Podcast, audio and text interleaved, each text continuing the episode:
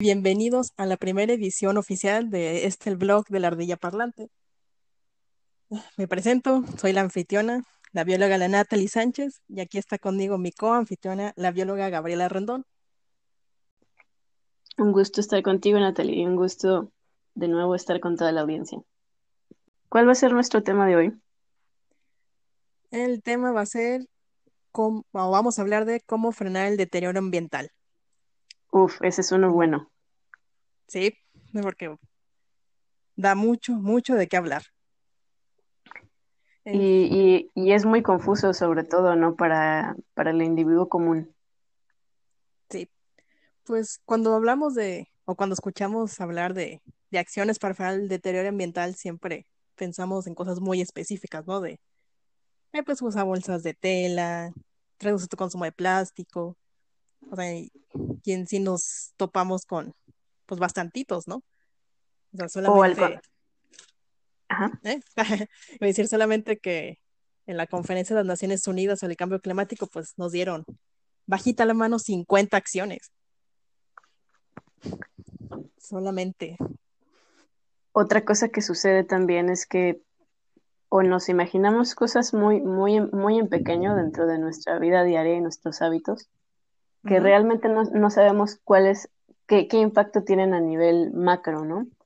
Sí. Y, pensamos a lo mejor en detener la deforestación del Amazonas. Y eso, eso es algo muy grande, a lo mejor muy fuera del contexto de la mayoría, muy lejano. Entonces, ¿cómo, cómo, cómo podemos, em, cómo podemos unificar lo, lo micro de, de, las de la actividad cotidiana de las personas con los efectos macro? Creo que esa es una de las grandes interrogantes que hay eh, dentro del público general, con toda la razón del mundo. Es un tema bastante complejo y me parece muy bien que lo estemos abordando.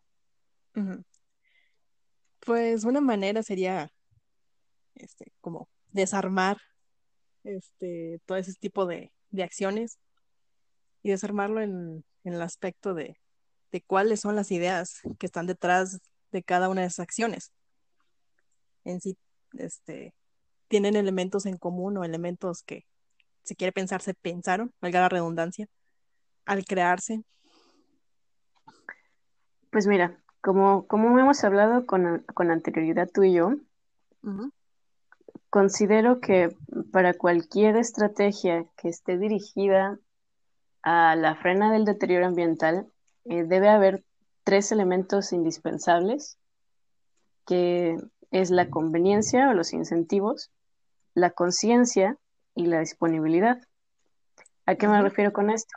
Pues la conciencia es a, a toda la información necesaria, accesible y, y accesible no solo en, en su en, en dónde encontrarla, sino también accesible en su lenguaje, ujú, en la, en la forma en la que está presentada, eh, acerca, acerca de los contextos, de pues los datos de, de contaminación, de producción, de alternativas.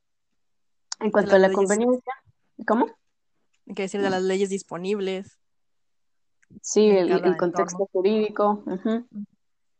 Sí, la conciencia implica todo, toda la información necesaria, ¿no? Toda la información requerida y, y entendible. Sí. La conveniencia, pues, me parece que una de las grandes fallas eh, a la hora de implementar estrategias es que, es que se sugieren o, se intentan, se intentan llevar a cabo fuera de la conveniencia de las personas. La conveni- o sea, necesitamos que las, las alternativas o las transiciones o los cambios atiendan a la conveniencia de las personas, a la eficiencia, a sus necesidades. ¿no? Es, me parece que es eh, terriblemente fantasioso pensar que algo va a funcionar si no tiene esta dirección.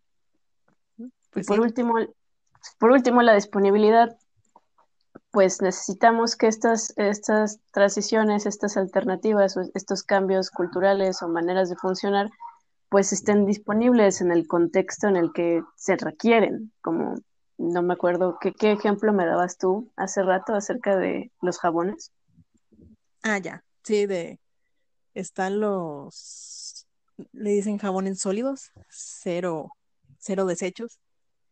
eh, que en sí me acuerdo que, que eso lo hablaba, pues yo vivo en la Ciudad de México y lo hablaba con unas compañeras y ellos decían que, que sí, están muy chidos y, y muy convenientes, no, no tienen empaques plásticos, pero por ejemplo para mí, que yo vivo en, este, en una delegación lejana al centro de, bueno, no tan lejana, pero pues es- no es el centro de la Ciudad de México, pues si yo quiero acceder a esos jabones este, sólidos, pues es mínimo como media hora de transporte, ¿no? O sea, tengo que, agarrar el metrobús, moverme al centro, buscar la tienda, comprarlo y luego regresarme.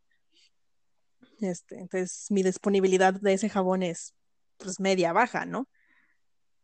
Entonces esa opción para mí es más difícil o, o poco conveniente. Claro, en comparación con ir al Oxxo de la esquina y comprar cualquier jabón. Pues sí, comprarme ahí el, el Caprice en, en, bot- en botellita. Sí. Entonces sí, Entonces, es- sí, sí, entonces pues necesitamos estos tres elementos, ¿no? Para que, para que algo realmente funcione, sea realista y, y pues se mantenga en el largo plazo. sí. Y sí, y las tres están correlacionadas entre sí, ¿no? O sea, ahorita ya dijimos lo de conveniente y disponible, pero pues también si no sabes que existen ese tipo de jabones o no sabes que tienes opciones de otro tipo de jabones, pues ahí está fallando la conciencia, ¿no? La información o Claro, que no esté llegando. Sí. Mm, sí.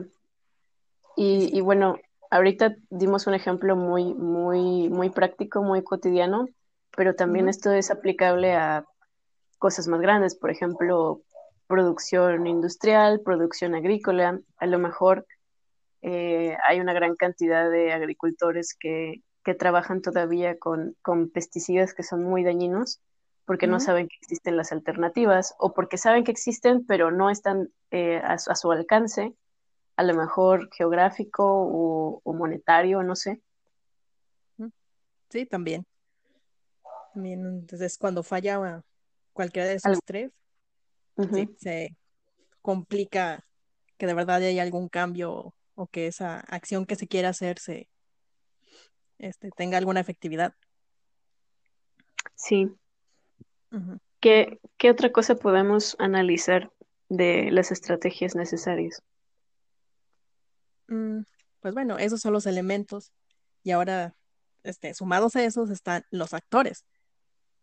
Eh, los que se identifican casi siempre son los gobiernos, en cualquiera de sus niveles, este, la empresa privada y el individuo común, que también, el individuo también abarca lo que es el, los grupos o las sociedades. En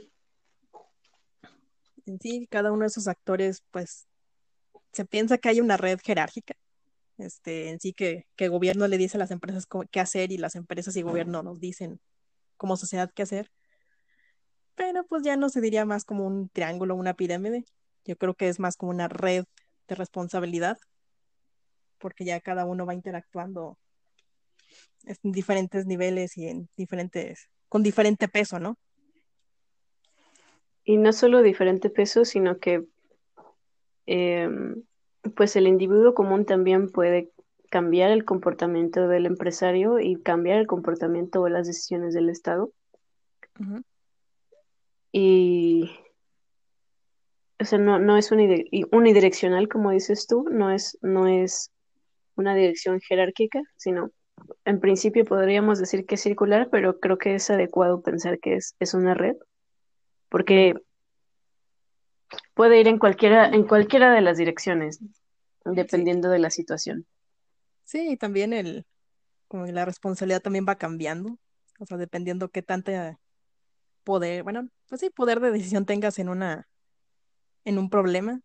Por ejemplo, lo que pasaba con los popotes, pues es un claro ejemplo de, de que empezó a haber un cambio en los individuos, las empresas reaccionaron y hicieron un cambio en sus productos, y hasta al final el gobierno fue el que este, se vio, eh, podríamos decir que se vio obligado a hacer alguna, una modificación de ley para empezar a prohibir los popotes.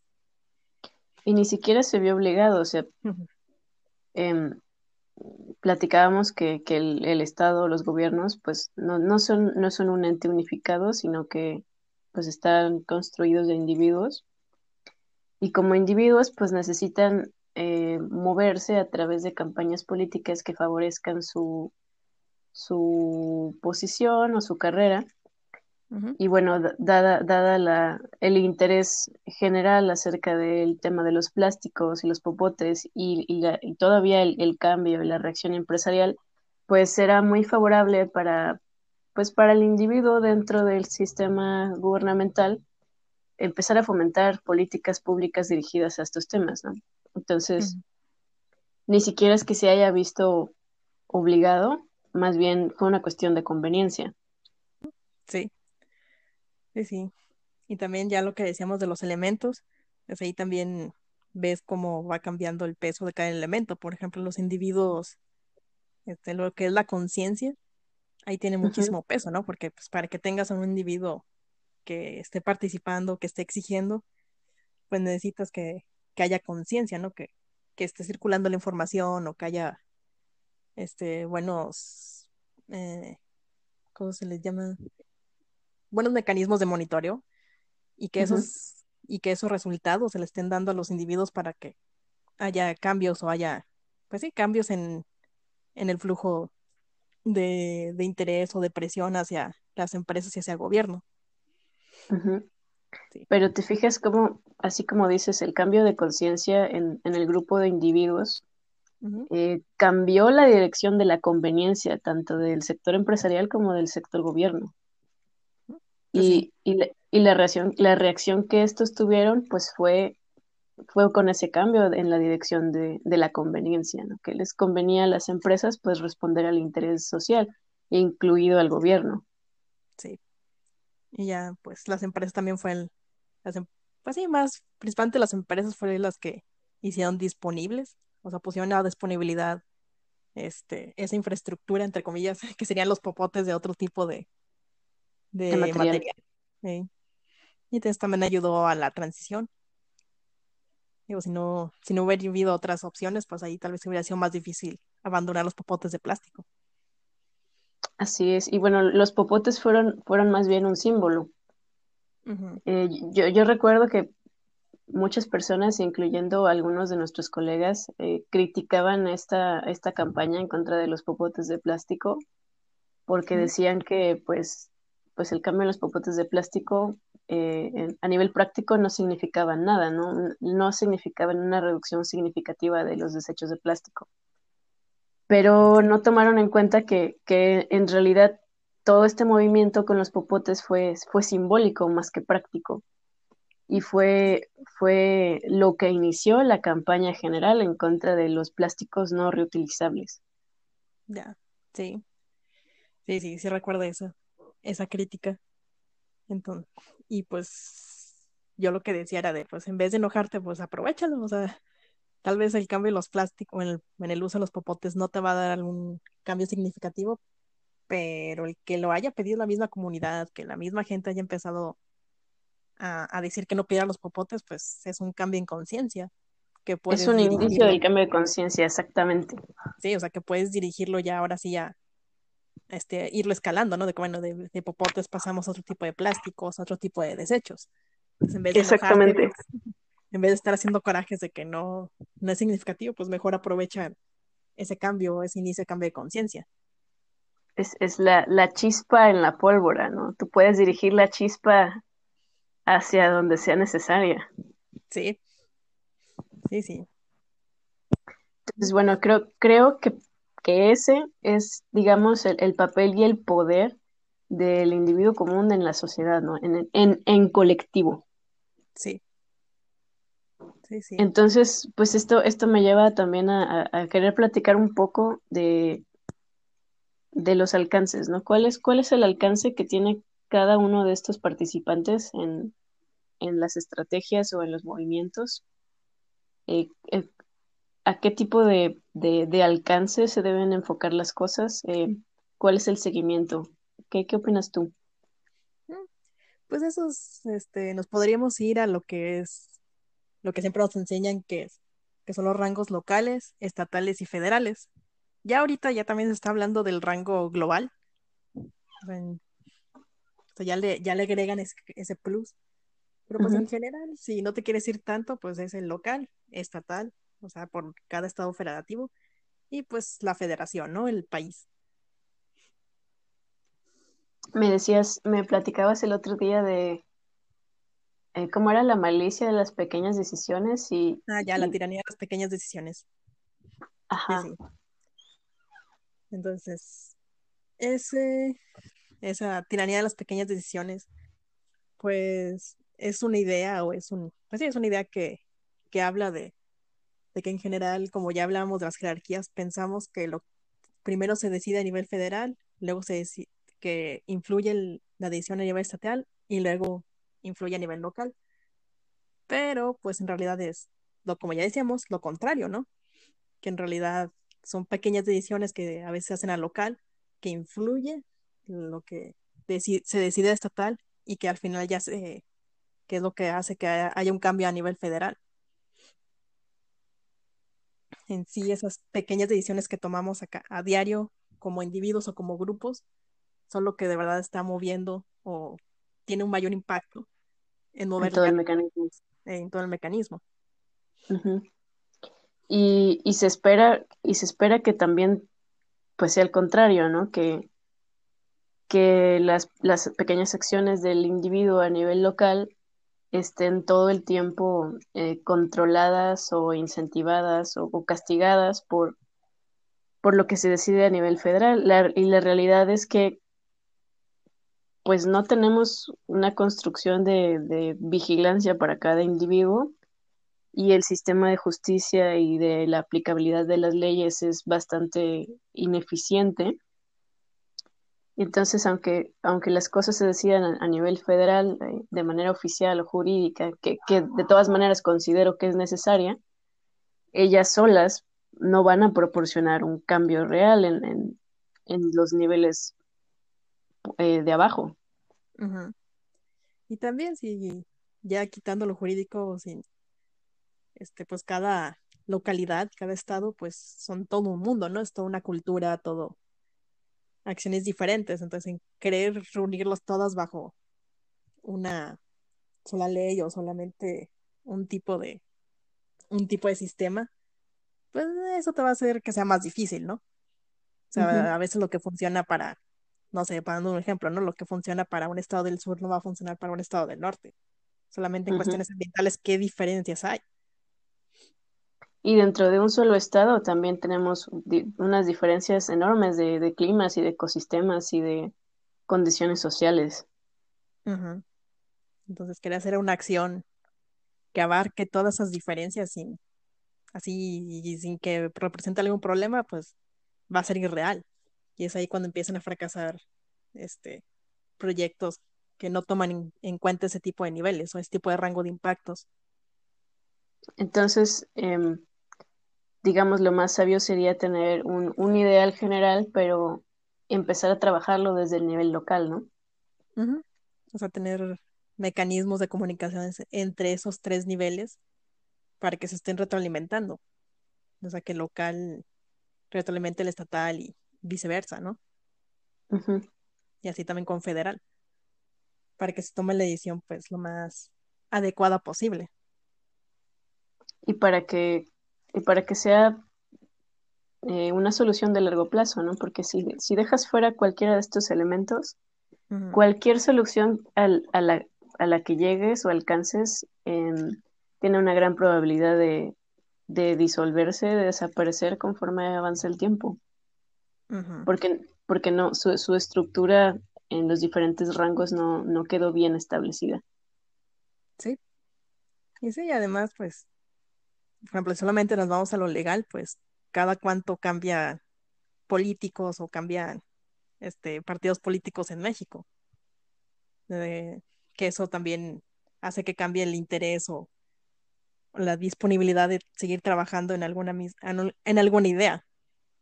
Sí, la voluntad política, la voluntad política cambia, ¿no? Y, pero, pero ahí es donde debe entrar el individuo Sí. para, para moldear o direccionar la voluntad política.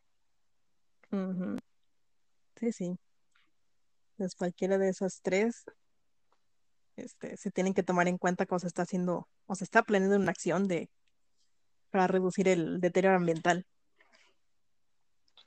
lo cual me lleva, pues me lleva al, al digamos, a la última sección de, de, esta, de esta edición que es específicamente, bueno, entonces, ¿qué, ¿qué pueden hacer las personas al respecto?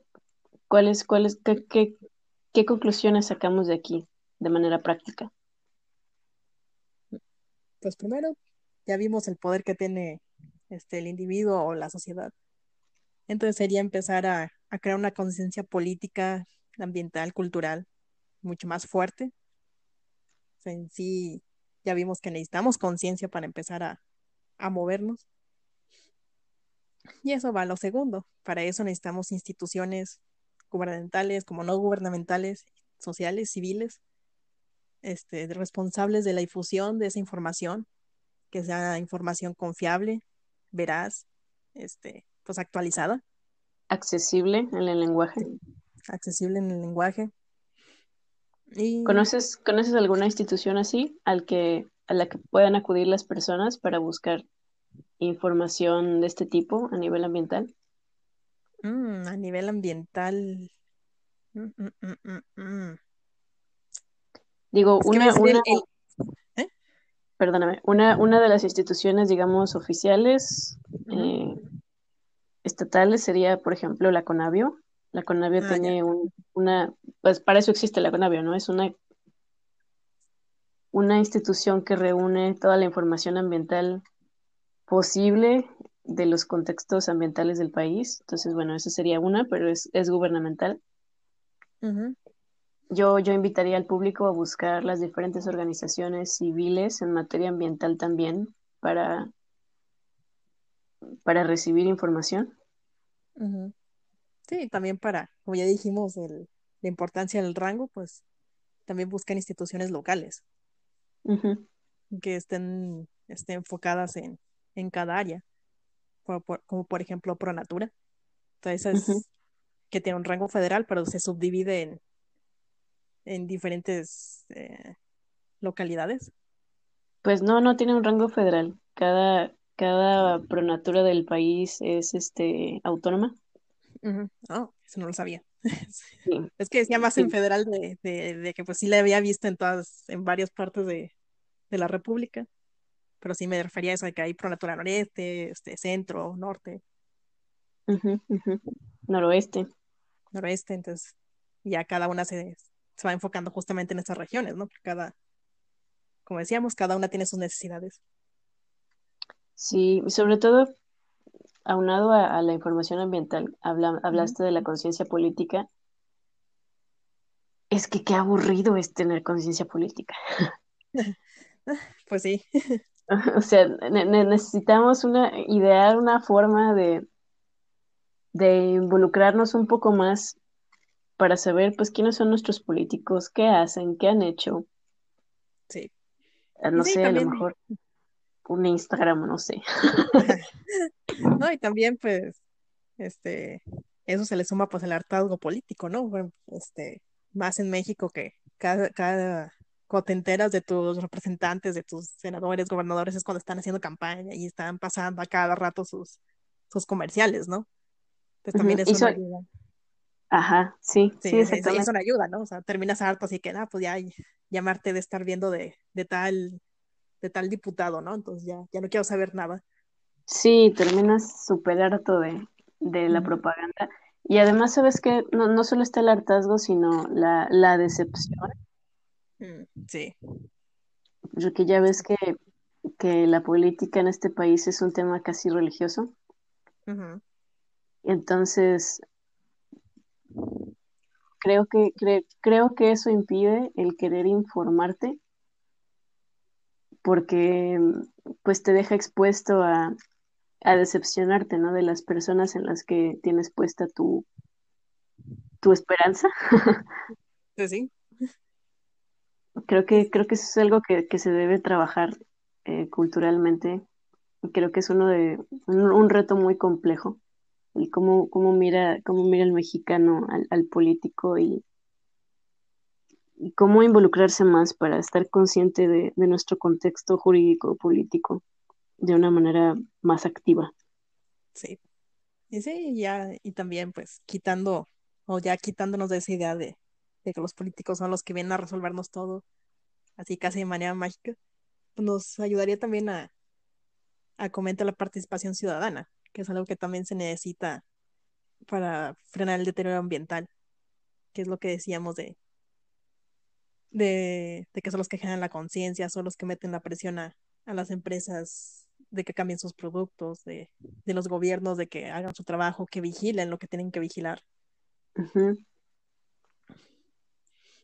y, y, involucrarse es, es, tan sencillo como, como tener una posición en una de tus redes sociales, ¿no? O en todas. O sea, ante, anteriormente la participación ciudadana implicaba que fueras personalmente a, a las audiencias, a, a, ya ves que una gran cantidad de, de, de procesos de toma de decisiones eh, gubernamentales son abiertos y, y, pues la gente puede entrar a observar, ¿no? Y a participar inclusive. Uh -huh. eh, a, antes solamente es, es prácticamente a través de, de, la participación activa de esa forma y no sé, las huelgas y las manifestaciones eran las únicas formas de, de hacerle saber a, a, a, tu gobierno cuál era, cuál era el sentir general de la población o a lo mejor de un sector de la población.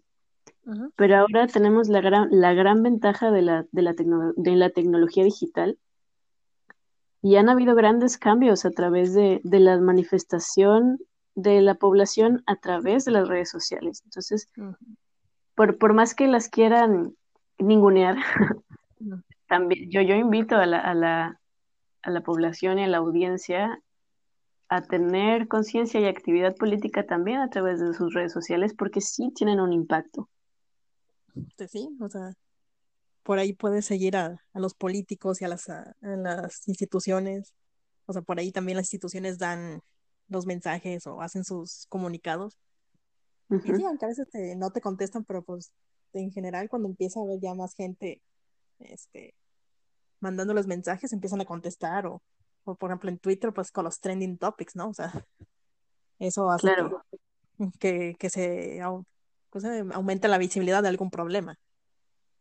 Claro, y, y, lo mismo para las empresas, ¿no? Todas las empresas, o, la, o digamos una gran cantidad de, de, empresas medianas y grandes, también tienen sus páginas de redes sociales y también recaban información acerca del interés y el comportamiento general a través de sus páginas.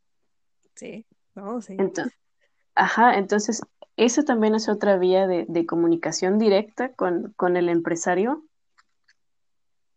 para, para hacer un llamamiento al cambio de producción, cambio de conducta, cambio de procesos. Sí, pues ya aprovechar que tenemos en nuestro bolsillo esa, esa herramienta para poder comunicarnos. Uh -huh. Ya el, el, distanciamiento en físico es un impedimento, ¿no? Entonces hay que aprovechar eso. Sí, sí, sí. Y bueno, ya por último, algo que, este, que de las conclusiones es pues que las estrategias necesitan ser holísticas y con, con, una visión a largo plazo y pues que sean aplicables, ¿no? Que se puedan hacer. Claro, y para eso necesitan tomar en cuenta los diferentes niveles de acción uh -huh. a todos los actores involucrados específicos en una problemática y sí. por supuesto que tengan una dirección, como ya dijimos al principio, de conveniencia, de disponibilidad y que tenga como principal vía la conciencia. Sí, sí. Ya con eso, pues sí, las acciones para, para frenar todo este deterioro ambiental, pues ya serían un poco más efectivas y ya dejarían de ser solamente ideas este, o sueños guajiros que tenemos muchos que queremos proteger el ambiente y ya serían ya lineamientos o acciones o guías más concretas. Nos, más concretas. De todas maneras, sigamos soñando. Sí, de, de, de, algo, de algún lugar surgen todas estas acciones que son por los sueños. Así es. Bueno, ya vamos pues llegando al final de este el podcast. Gracias, muchas gracias por acompañarnos. Esperamos que este tipo o esta, nuestras pláticas les ayuden a o siembren esa semillita de la duda y que les ayuden a reflexionar sobre qué podemos hacer en general. ¿Algo que quieras agregar, Gabriela? Pues nada, un gusto como siempre estar contigo. Muy interesante siempre la, la charla. Espero que, pues espero que podamos aportar algo a alguien allá afuera y espero también que con el tiempo la audiencia nos aporte a nosotros. Sí, es ahí va un sueño nuestro, ampliar Sí, nuestra audiencia y que llegue a más personas esto. Bueno, Gabriela, ahí nos vemos después y esperamos verlos en el, el siguiente podcast. Feliz Día del Biólogo. Aquí feliz día del biólogo, Natalie. de parte de aquí en México, feliz Día del Biólogo. Feliz día del biólogo. Fuerza a todos los biólogos.